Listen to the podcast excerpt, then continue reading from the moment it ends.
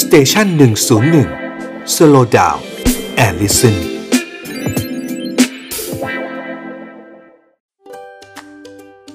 young and strong กับหมอต้นนายแพทย์กฤษดา ศิรามพุช คุณหมอครับ การรักษาแบบเวชศาสตร์ชะลอวัย แตกต่างจากการรักษาแบบทั่วไปอย่างไรครับ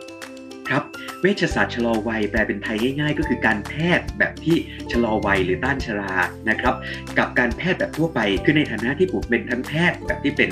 แพทย์แผนปัจจุบัน และเป็นแพทย์ด้านชะลอวัยด้วยนะครับ ก็จะมองเห็นความที่ต่างกันอยู่ 2 ด้านนะครับหนึ่งเลยก็คือ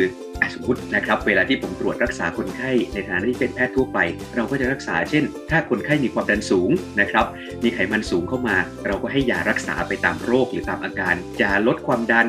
ยาลดไขมันใช่ไหมครับพวกสเตตินอะไรทั้งหลายเชื่อว่าท่านผู้ฟังหลายๆท่านนะฮะก็คงเคยได้รับมาหรือว่าเคยได้ยินมา แต่ในขณะเดียวกัน ผมมีหัวโขนอีกใบหนึ่งก็คือ